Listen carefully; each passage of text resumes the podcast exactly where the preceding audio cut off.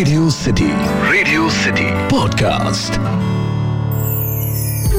Radio City पर कहानी पौराणिक भारत की।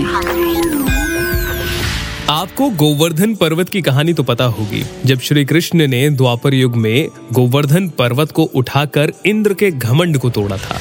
लेकिन क्या आप जानते हैं कि इस कहानी के पीछे हनुमान जी भी एक पात्र है? रेडियो सिटी पर मेरा नाम है अखिल और आप सुन रहे हैं कहानी पौराणिक भारत की। एक ऐसा पॉडकास्ट जहाँ मैं आपके लिए रामायण, महाभारत, पुराण, लोकगीत लोक कथाओं से किस्से कहानियाँ लेकर आता हूँ। आज गोवर्धन पर्वत के कहानी के बारे में जरा जान लेते हैं। दरअसल, गोवर्धन पर्वत वही पर्वत है जो द्वापर युग में श्री कृष्ण ने अपनी कनिष्ठ उंगली पर उठाया था और जिसे भक्तजन गिरिराज भी कहते हैं। गोवर्धन पर्वत की परिक्रमा लगभग 21 किलोमीटर की है और इसके रास्ते में आन्योर गोविंद कुंड पुंछौरी का लोठा, जतिपुरा राधा कुंड इत्यादि प्रमुख स्थल पड़ते हैं। अब गोवर्धन पर्वत से जुड़ी एक कहानी, जिसमें हनुमान जी भी एक मुख्य पात्र है। ये कहानी इस तरह से शुरू होती है।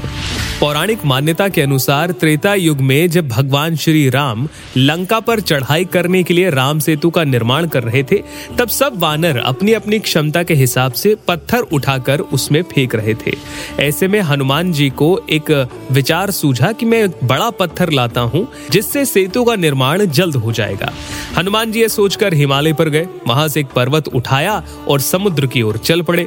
रास्ते में उन्हें पता चला कि सेतु का निर्माण हो गया तो हनुमान जी ने पर्वत को वहीं ज़मीन पर रख दिया। इस पर पर्वत ने कहा कि मैं ना तो राम के काम आया, ना अपने स्थान पर रह सका।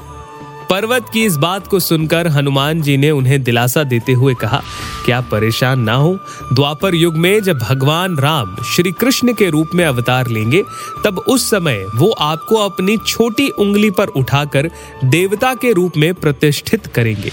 और इस तरह गोवर्धन पर्वत के देवता बनने की लीला रची गई। तो ये थी छोटी सी कहानी गोवर्धन पर्वत से जुड़ी हुई। आपको ये कहानी कैसी लगी, मुझे ज़रूर बताइए। ईमेल लिखिए podcast at my Radio City dot com पर। आप चाहे तो मुझे इंस्टाग्राम पर भी बता सकते हैं, आरजे अखिल के नाम से हूँ मैं। फ़िलहाल के लिए इतना ही। सुनते रहिए रेडियो सिटी रग रग में दौड़े सिटी रेडियो सिटी पर कहानी पौराणिक भारत की।